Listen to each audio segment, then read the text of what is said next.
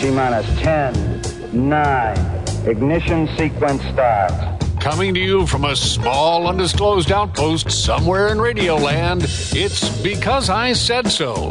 Parenting advice with love and leadership from the nation's leading parenting expert, syndicated columnist, author, conference speaker, and the only psychologist to point out that psychology has caused more problems than it has solved for American parents. John Rosemond. People like this are a menace to decent society. Call in now about anything from toddlers to teens, even your 20 something toddlers who refuse to stop sucking on the pacifier of your standard of living. Let's not talk about it in front of the boy. Five, four, three, two, one, zero. All engine running. Liftoff. We have a liftoff. From American Family Radio Network, here's your host, John Rosemond. Welcome to the show. Welcome back to the show, whatever it might be, folks. Glad you could join us. Yes, I am John Rosemond, and the show indeed is called Because I Said So, which has multiple meanings. I'll let you figure that out. Uh, the number, if you'd like to call us with a question or a comment, is 404 419 6499. Or if you're the shy sort, don't want to be on the air with me, that's okay. You can email your questions or comments to radio at rosemond.com. The subject of today's lessons is so called parenting experts who don't know what they're talking about. Most people of this ilk have credentials in various fields of mental health, psychology, clinical social work, family counseling, and in fact, so do I. In my case, the field is clinical psychology, which I happen to believe has caused more problems for American parents than psychologists even know how to solve. Regular listeners to this program know that I sometimes like calling myself the anti psychologist for that reason precisely. In my newspaper column, my books, and my public presentations, and now on this radio show, I often address the specifics of that charge. The laundry list is too long to cover in one segment of this program, so my focus today will be on the widely held belief disseminated by mental health professional propaganda that when a child misbehaves, a consequence must be immediately forthcoming. According to many experts, if a consequence or punishment is not delivered within a few minutes of the misbehavior in question, the child will not be able to make the mental connection between the misbehavior and the consequence, and apparently, this inability to make the mental connection is going to cause confusion and perhaps even, there's that word, trauma. Rubbish. That's what that is. It's pure, unmitigated rubbish. Hogwash and other words apply as well. Actually, there's a smidgen of truth to the idea, but no more than a smidgen. Indeed, because of their short attention spans, the interval between misbehavior and consequence must be fairly short with toddlers, two year olds, which is why you have to just overlook it with toddlers quite often. You just have to let it go by the boards because there really is nothing you can do about it right then and there.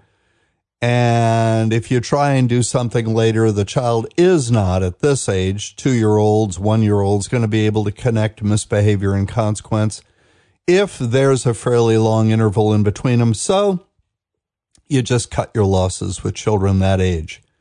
But permanent memories begin to form, and the research is very clear on this, around a child's third birthday. It's called language based memory. It has nothing to do with when a child begins talking, which is usually 18, 24 months.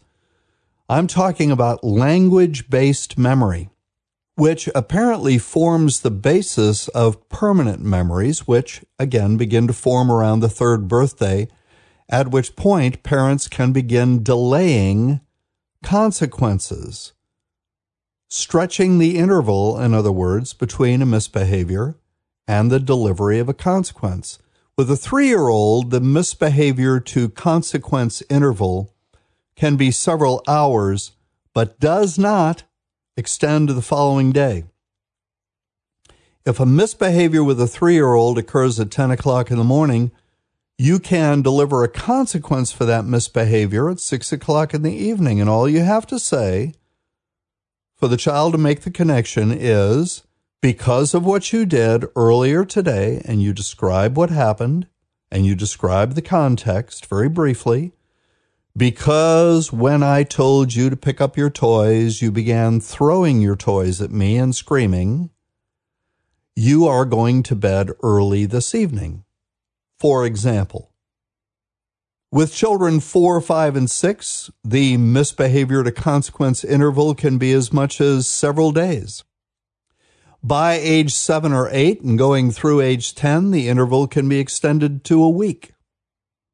With children 11, 12, 13, several weeks, teenagers, months, husbands, years. In every case, when the consequence is deployed, all parents need to do is say, again, because of what you did and you specify what happened and when it happened, this is now happening. I am doing this. You're experiencing this. And the child in question will make the connection. For example, if a six year old engages in an act of defiance on Wednesday, remember with a six year old, I said you've got several days. He will make the connection if told on Saturday that because of his previous insubordination, he's not going to a classmate's birthday party. Isn't this liberating? I mean, parents, they, they feel, today's parents, they have to do something right away. And because, folks, here's a fact 80% of the time when a child misbehaves, there's nothing effective you can do about it right then and there. But the belief that you have to do something about it then and there drives a lot of very unproductive, dysfunctional parent behavior. Now you can just take a deep breath and file it. A teenager can be informed in June that because of a February experiment with juvenile delinquency, he's not going on vacation with his best friend's family. And yes, I am also saying that parents are under no obligation whatsoever, and this is very important, to inform a child of the specifics of a consequence before it's delivered. You are under no obligation what's I get this question a lot. Do we have to tell children, John, what's going to happen if they do such and such? No, you don't. You are under no obligation whatsoever to inform a child of the specifics of a consequence before it is delivered. Simply delay, then dispense. That's a neat formula, isn't it? Just simply delay, then dispense. The element of surprise inherent to this approach greatly increases the deterrent effect the element of surprise is what keeps children on their toes. Who is all too often on their toes in the parent child relationship today? All together now, the parent is on his or her toes, not the child. It is high time that this was turned around. During a fit of pique, my 16 year old daughter Amy threatened to leave the house without permission. I simply told her, You make your decisions, Amy, and then I will make mine. She stormed outside, at which point her best friend, knowing the score, reminded Amy that if she left, she would A, not know what I was going to do, and B, wouldn't know when I was going to do it. Amy promptly stormed back in and voluntarily confined herself to her room for the rest of the day, thus saving me the trouble. This is your host, John Rosemond. The show is called Because I Said So, and I'll be back with your calls in a minute. Stay with us.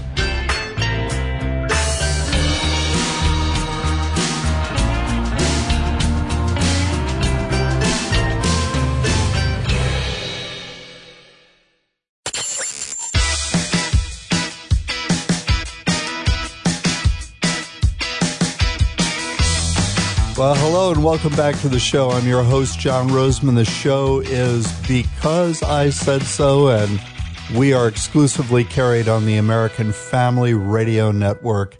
Um, we've got a caller from Ohio. His name is Mark. Mark, welcome to the show. What can I do for you? Hello, John. Um, the thing that concerns me as a single Christian, I'm 54, I've never been married, never had kids, but I hear from so many married couples saying they never have enough time to spend alone with the Lord in prayer and the Word.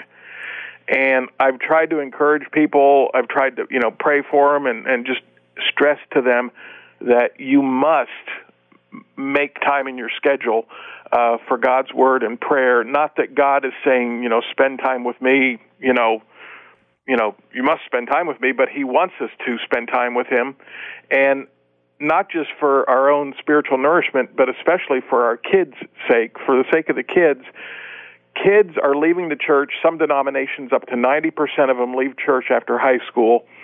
And I'm convinced because a lot of it is they really don't have a deep relationship with the Lord because they've never been taught that or seen it modeled, so to speak, from their parents. Um, there's some very good preachers from the past and even from the recent past. Uh, Spurgeon said the, ne- the neglect of the prayer closet, and by that he meant the quiet time, is the beginning of all spiritual decline. And Adrian Rogers said words to the effect that training up a child in the way he should go, that carries the meaning that that carries in like the uh, the original languages words to the effect of instill in them a hunger for the things of God. And so many of our young people do not have a hunger for the things of God. And sadly, I think it's because the parents don't have it themselves. And I know it, they're busy. I know they have things that they got to get done. But I think the root cause of why there's so much busyness is prayerlessness. And it's kind of like a catch 22. Well, how can I spend time in prayer if I haven't got any time? You know, what's the deal? And it's kind of like one of the fringe benefits of praying is that God does order your steps throughout the day. Like when you give to the Lord, God does give back to you more than you've given.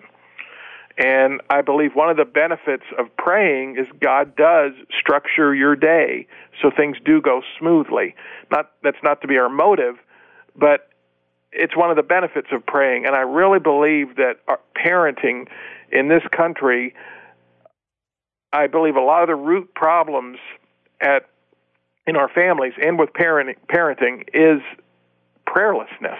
Well, you're absolutely right, Mark. And you know, you're uh, as you're talking, I'm thinking of a number of scriptures, uh, wh- which I'm fairly certain you were thinking of too. Proverbs three five. Uh, in, in all thy ways acknowledge him, and he will direct thy paths. Yes. Uh, Ephesians six four which many people only quote in, in the, they only quote the first half of it and they miss the meaning in so doing. Um, fathers, do not exasperate your children, but instead, in other words, bring them up in the training and instruction of the Lord.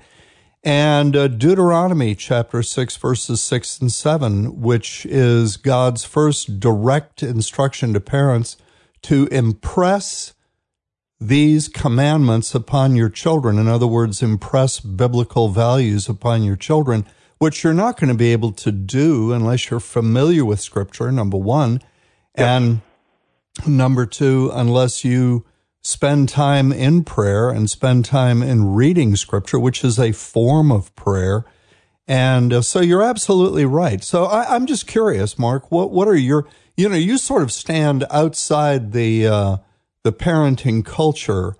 And uh, you obviously have a lot of friends who are parents. What what is your impression of what's going on in this regard? Why aren't parents taking the time to uh, to be prayerful and read scripture and maintain relationship with the Lord in, in, in those ways?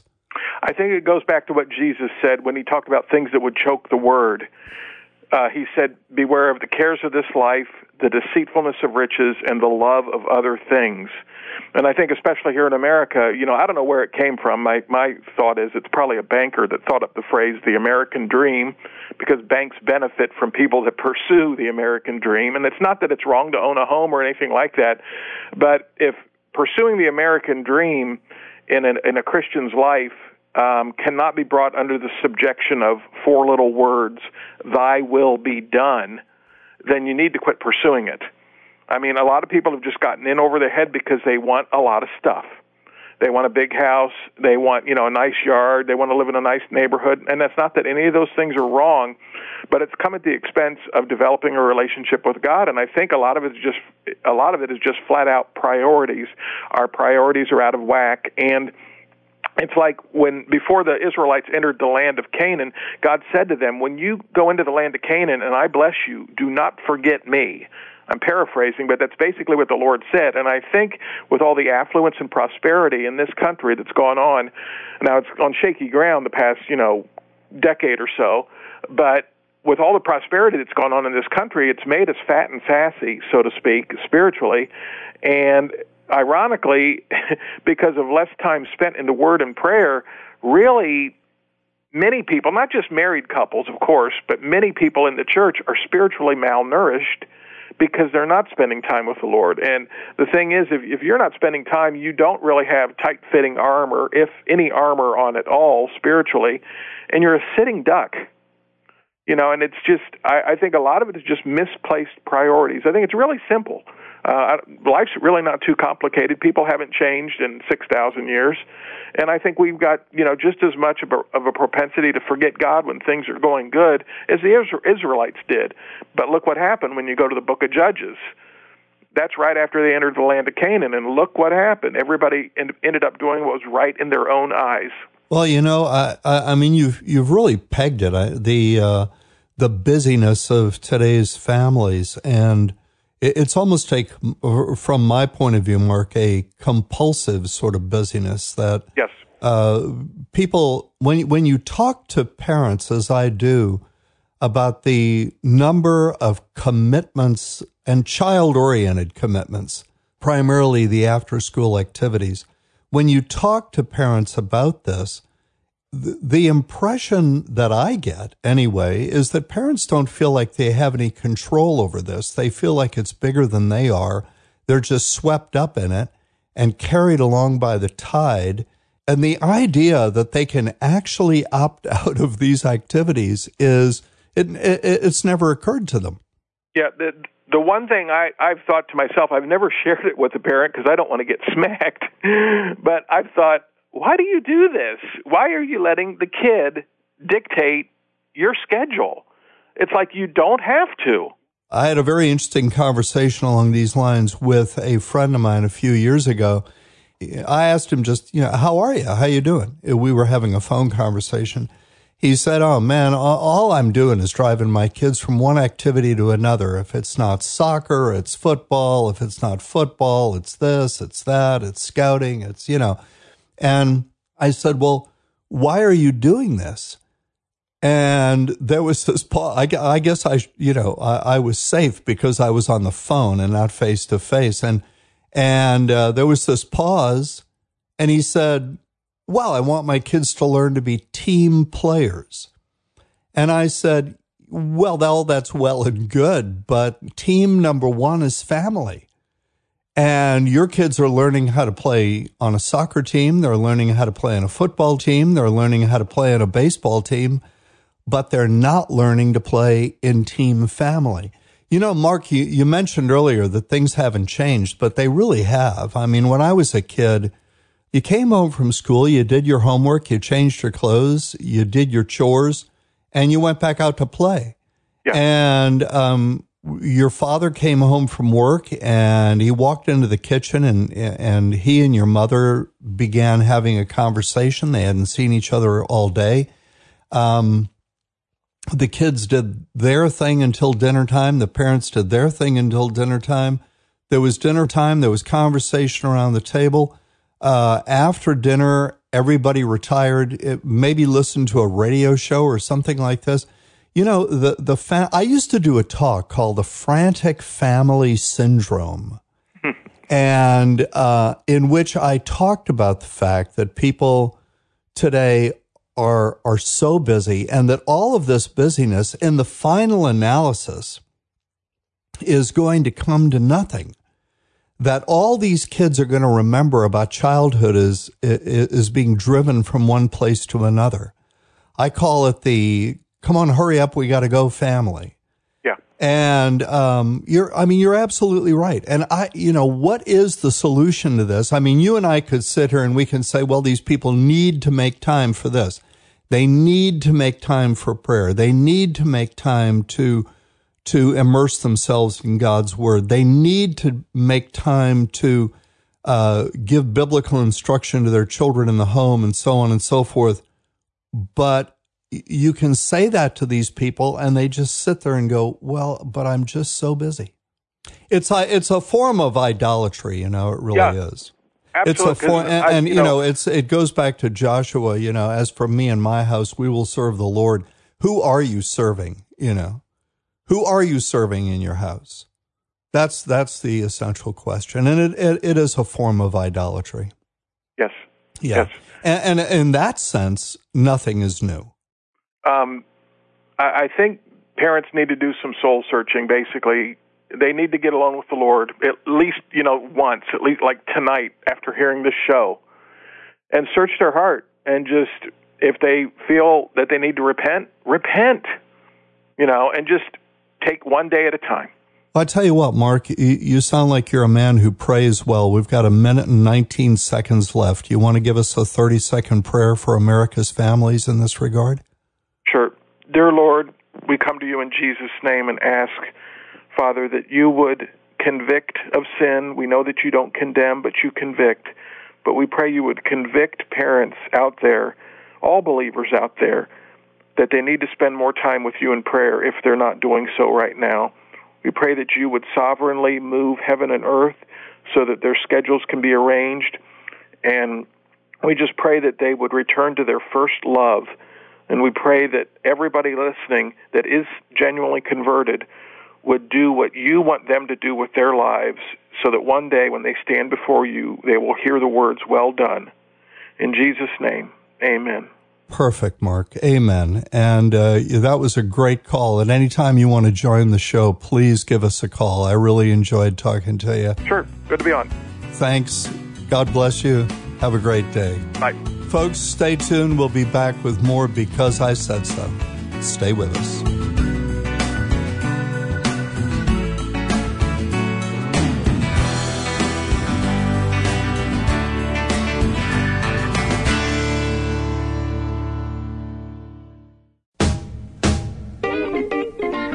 From American Family Radio Network, it's Because I Said So. Now, once again, here's your host, John Rosemond. Well, hello there, everybody, and welcome back to the show. For those of you who might want to join us with a question or a comment, our phone is 404. Someone told me recently, don't say oh, that's not correct. 404 419 6499. Um, as some of you may have been able to tell, I'm dealing with a cold. I have been for a while, and I've had shots and taken antibiotics and decongestants, and uh, I just can't shake the thing. But um, otherwise, life is fine. We've got a caller on the line, Jennifer from Arkansas. Jennifer, welcome to the show. Glad you could join us. And what can I do for you? Hi, Dr. Lisman. Thank you for um, having me. Oh, you're welcome. Um, tell you what, tell you what. I'll call you Jennifer. You call me John. Will that will that work for you? Okay. All right. Good. Sure. Great. Okay. Um, I'm in, I think, a unique position because I had my ex and I had joint custody of our three children, and it wasn't working. It was very high conflict and volatile, and um, the children are young and How young? um, five, eight, and ten, and the ten-year-old has a disability, special needs. Um, What what sort of disabilities? What sort of special needs? he has a rare genetic disorder called Williams syndrome. And and how does that affect him? Um, a number of ways medically, uh, intellectually, uh, developmentally. I sort of describe it as a combination of autism and Down syndrome. All right. So maybe, you know? developmentally, how old is he? Is he five, four, what? Mm, probably about five. Okay. All right. I just wanted to get a get a fix on that. All right. Go ahead. So, um, so we moved after our divorce. We were living in Birmingham. We moved to, back to Arkansas, where he has a lot of family, and um, it just it like I said, it was volatile. I didn't have a job. I'd been a stay-at-home mom for ten years, and um, well, I was working a little bit as a contractor employee. Um, uh, he stopped paying child support. I lo- my car was repossessed. You know, um, the kids were unhappy. I was unhappy. It was it was terrible, and I didn't have the money. I mean, to fight for full custody. He has a lawyer family member, and the money to hire a, t- a TV lawyer. So he had two lawyers, and I had nothing. So I had to, you know, leave. And the only thing that made me feel okay about it was knowing that I didn't feel it was in their best interest um, for us to have joint custody. And, you know, it was just, it was, it was hard on them. Well, you know something. I, I've never approved of joint custody anyway. I think this is the new legally correct, is what I call it, way to do things, and um, it is supposed. You know, it, it's it's egalitarian to split the custody between the two parents. But in the first place, I think it deprives children of a stable, a situation, a life situation, a living situation that is as stable as possible. Uh-huh. And 2 uh-huh. it uh, almost invariably leads to a lot of conflict between the parents. Not always, but but mm-hmm. more often than not. So oh, yes. you know, I mean, under the circumstances, Jennifer, it sounds like you made a rational decision, not an, a, a decision that was emotionally driven, even though there are certainly emotional variables involved. But it sounds like you made a rational decision. What can I help you with? Well, I, you know, I get accused of abandoning the children and, you know, all kinds Well, of but, things but that's like that. that's the prejudice in today's society is that you know it's okay for the father to say, well, the kids really needed to be with their mother more than me, and there was a lot of conflict, et cetera, et cetera, et cetera. You know, the fact of the matter is that if a man says something like that and says, so anyway, for the time being, I get, you know, I gave the kids to their to their mother, and and, sh- and she's doing a fine job, and and um, everything is more peaceful with me out of the picture temporarily. No, nobody's going to think worse of the guy. But if a woman does this, you know, immediately, you know, you, you draw down a lot of uh, social scorn and, and criticism. Yeah. Absolutely.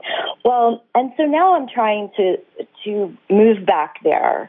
You know, I've been visiting from out of state. I've been, you know, I have a job. I've been working and Move back where? back to Arkansas. Where they are. I, I yes, where they are. Where are you right now? I thought you were in Arkansas. Well, I, wa- I was in Arkansas last week, but um, I've been I when I moved back when I left Arkansas last winter when things were so bad with the children and the living situation. I came back to Birmingham to Okay. stay with a friend where I didn't have to pay rent. You know, I I had lost everything. I got you.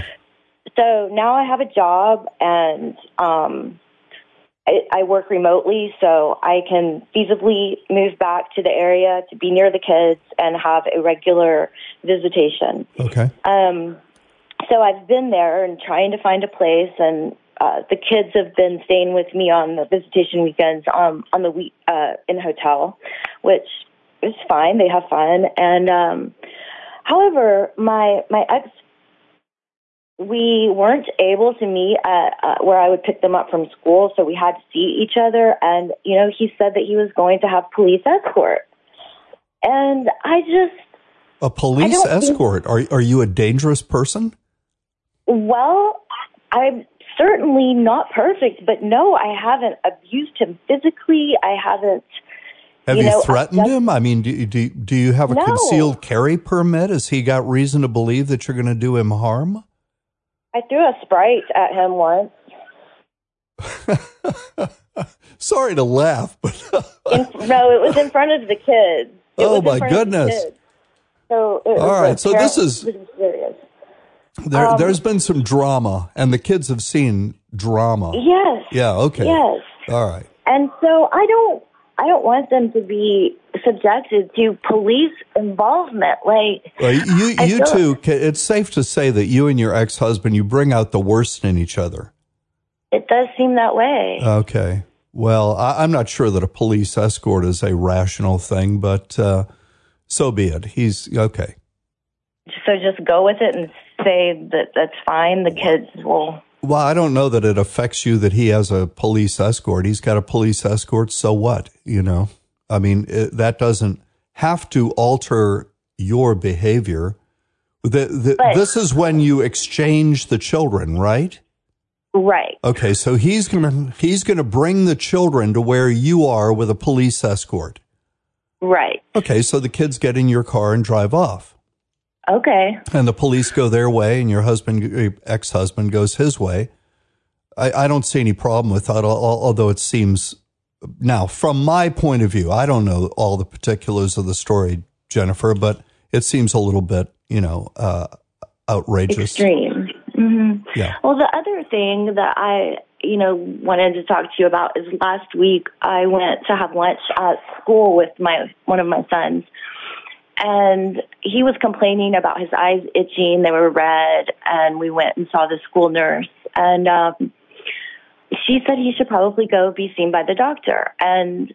So I was going to check him out and take him to be seen by the doctor, and apparently there is an alert I can't ch- check him out. I can't even take my son to the doctor. So Okay, you you don't have you can't take him to the doctor without your ex-husband's permission because he has primary custody.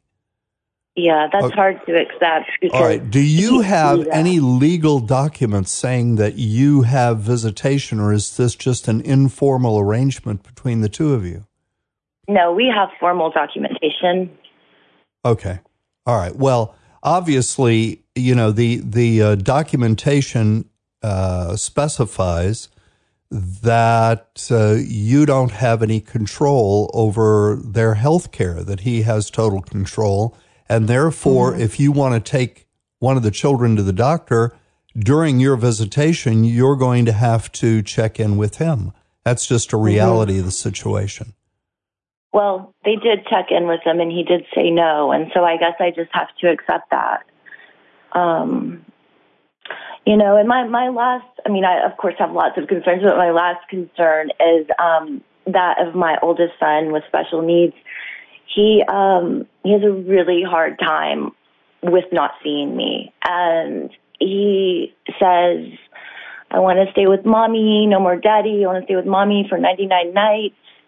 and um it's so hard for him to understand and uh he he needs like I have always been his advocate and his you know his Wow, Jennifer, I, I, you know, I don't know that there's any problems that I can solve for you here, sweetheart. I would love to be able to say, you know, here, here's my ideas about the situation, but I am, mm-hmm. I used to do a lot of custody evaluations and uh, I stopped doing them because of the uh, the the risk, the legal risk involved. People just, you know, were getting more and more upset when you didn't rule in their favor. And um, I'm very familiar with court orders concerning custody and visitation. And sweetheart, um, I, you know, it, the, the, the, the solution to this, it seems to me, is for you and your ex to go and get some uh, counseling. And if you're both believers, I would strongly recommend Christian counseling. Is he a believer? he is Well, the two of you, it, it sounds to me like, you know, the two of you need to get back in touch with your, your belief systems here and go get some counseling from a pastor. Um, the uh, the damage being done in this situation is being done to the children. I mean, it, it is outrageous for a child to remember, for example, when he's 20 years old, that when he was, you know, transferred on days when mom was getting visitation, that there was a police escort and things like this. Jennifer, we're we're coming up on a hard break here, sweetheart, and, and I, I really feel like it's unfair to just kind of leave you hanging out there with this. Um, I, I know how important this is to you, your kids. So, um, how about this? Stay on the line through the break, and we'll talk some more about this when we come back. Is that okay with you? Okay. All right, folks, we'll stay with us. We'll be back in a minute. The show is Because I Said So. I'm your host, John Rosemond. 404 419 6499. And we're on the American Family Radio Network. Back in a few.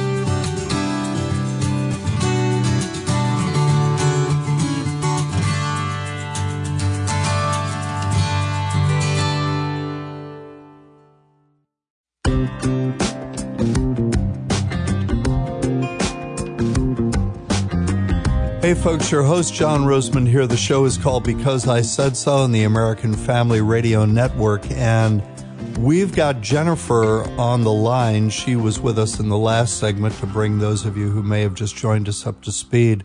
And Jennifer is having some custody and visitation issues with her ex husband. She's got three children, five. Tell me again, Jennifer, they're five Five, eight, and ten. Five, eight, and ten, and what? Two boys and a girl, or what? That's right. Mm-hmm. Two boys and a girl. Okay. Yes. And you were saying something to me during the break about uh, an unjust system, and, and I, I, you know, I, Mm-hmm. I'd like to hear more about that. More of your feelings about that. Well, I any lawyer I've paid maybe a total over the past two years of six thousand dollars. He has paid up, I think, around forty thousand, and it seems to be a family court is a business. It's not uh, about family so much as it's about making money, and you know, lawyers are unwilling to even return my call because they know my situation. They know I don't have money. They know I don't have any source of family money. Well, you, you've you've picked up on something that's very, very accurate and very, very unfortunate. As I was saying before the break, I I used to do a lot of custody evaluations, and I used to testify in court a great deal, and um, I observed exactly the same thing that it, it was almost inevitable that the lawyer who was the more expensive lawyer, who was the more high powered lawyer, uh, was the guy who prevailed in court. And, uh, uh, you know, it, it, was a battle of bank accounts, is what it turned mm-hmm. out to be in the final analysis. Mm-hmm. So you're certainly onto something there. How is that okay? Um, these are our kids that we're talking about. Well, it's not okay, but there's no point in us talking about it because we're not going to change mm-hmm. anything about that. You know, mm-hmm. I mean, eh, let me let me put this into a little perspective for you and our listeners, and that is that my parents were divorced when I was about three years old. Mm-hmm. I didn't see my father again until I was nine years old, and then didn't see him again until I was eleven years old. And I really don't feel that even though my my mother my mother loathed the ground my father walked on. I mean, and I don't I, I can have some appreciation for that. He was rather a scoundrel, but the the extent of her emotions toward him was a little over the top. Um, mm. My father had a very neutral opinion concerning my mother. You know, if I would bring up something my mother had said, he would say, well, that's just your mother, kiddo, you know, that kind of thing. Uh, never commented on anything that I brought up in that regard, which I respect him a lot for. But mm-hmm. I'm telling you the story because the the uh, the standard um, belief, if you will, in the mental health community is that the kind of situation that you're in with your children is going to be very harmful. You know, they're going to have to have therapy when they're older. And I, am just not sure of that at all. I mean, the, the fact of the matter is that there's too many variables involved in a situation like this to really predict the outcome to the children. Um, my childhood uh, was an interesting childhood, and um, it uh, was for the most part a happy childhood. I went to live with my dad when I was 15 years old and discovered after going to live with him that the grass was only greener on the other side of the fence if you were on the other side of the fence. and when you when you got over to where you thought the grass was greener, suddenly it wasn't as green as you thought it was. And right. um, so, you know, uh, it's unfortunate that you and your husband are not your ex-husband. I keep calling him your husband. Uh, your mm-hmm. ex-husband. Uh, that there's so much uh, and te- uh, you know negative feelings on his part toward you. Um, I well, and it, my part towards him. We we both yeah. Oh, we, your part with him. Well, then you know, I would suggest that you suggest that the two of you go to a pastor and get some counseling. I mean, some biblical counseling about this because if you are both, if what's that? That's good advice if he would be willing to do that, I would definitely do that. Is he a committed believer? Y- yes. Well, then why wouldn't he be willing to do that? That that is what believers ought to do. Is is mm-hmm. in situations like this where they can't figure something out that's this important is go get some biblical counseling you know go get some mm-hmm. direction from somebody who can use God's word as a roadmap for them. Yes, good, exactly.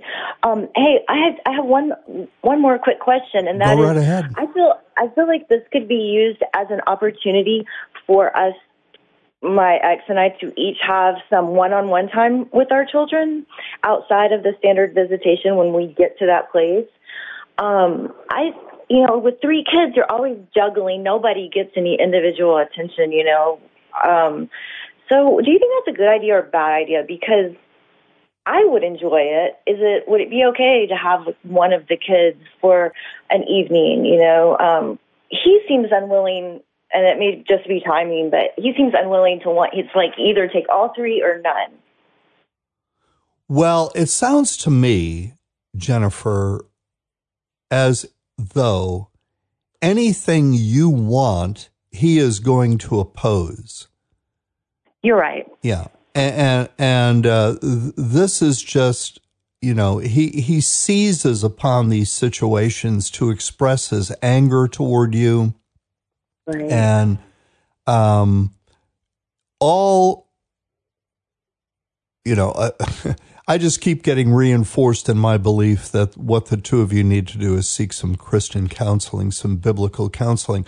But be aware in this regard that uh, don't see a Christian psychologist. Don't go okay. in that direction. Okay. I have said that before on this show.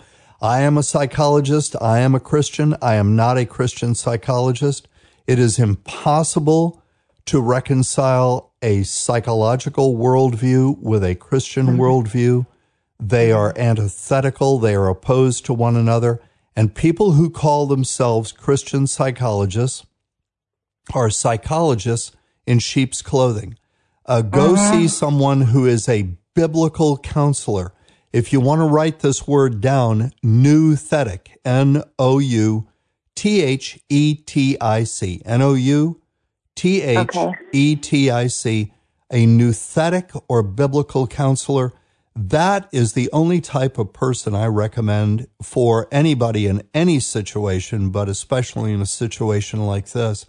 Um, you go to somebody resources? else and you're going to get a lot of psychobabble from them. As far as, you know, wanting to visit with one child, yeah, I think that's, I mean, I think that's great. I mean, I, it, it uh, makes perfect common sense. I, uh, my wife and I had two children, and there were times when I would spend time with just my son, and there were times when I would spend time with just my daughter, and my wife would do the same thing. And I think if you're divorced, that's an ideal situation because it's the kind of thing that's normal. It's the normal sort of thing that would happen if the two of you were still married. There wouldn't you wouldn't be with all three children all of the time that you were with the kids. And uh, so, yeah, I I think that's a great idea. But you know, your husband says no, and he's apparently the final word on the subject. He is. That's right. Well, do you have any resources for um, different areas where we might be able to get um, counseling, or is this just something I should research on my own? Well, the first thing I would do is go to in your community. Uh, do you have a church in Fayetteville?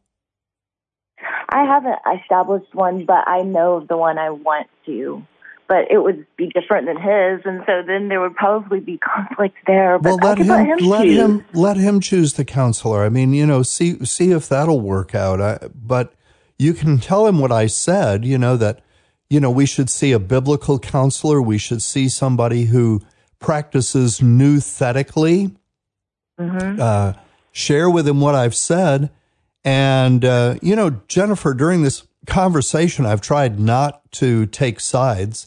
And, uh, but it sounds like he's a very angry guy. And uh, I, I have no idea why he's so angry. We don't have time to go into that. But the, um, uh, what I would do is share with him what I've said and see if he will agree to seeking out counseling from a person who is grounded in the word and and counsels from scripture and not from the basis of bogus psychological theory. Great, great advice. And I don't know, like, if I would have ever come to that, you know. I, and I really hope that he will agree and that we can make this work. Go to the Um, go to the pastor of the church that you want to go to, see if he can give you some names, tell your husband to do the same thing. Maybe the same name or names will show up on both lists and go to one of those people, you know? mhm. Yeah. Okay. Jennifer, thanks a lot. I wish I could be more helpful, but uh, you know, No, the- you were you were very helpful. Well, good. I'm glad. I'm really glad. I, God bless you, and uh, and God bless everything that you do in this in this situation. I hope things work out for you, Thank you. folks. This is John Rosemond. I'm your host on Because I Said So. I occasionally make reference to my various books on the program, including my latest, Grandma Was Right After All, in which I seek to recover grandma's wisdom, her parenting wisdom, by resurrecting her very pithy parenting aphorisms of the 1950s and before. More information is available on my website at johnrosemond.com. Next week, make plans to join us again at the same time, 5 o'clock Central on Saturday afternoon. Why?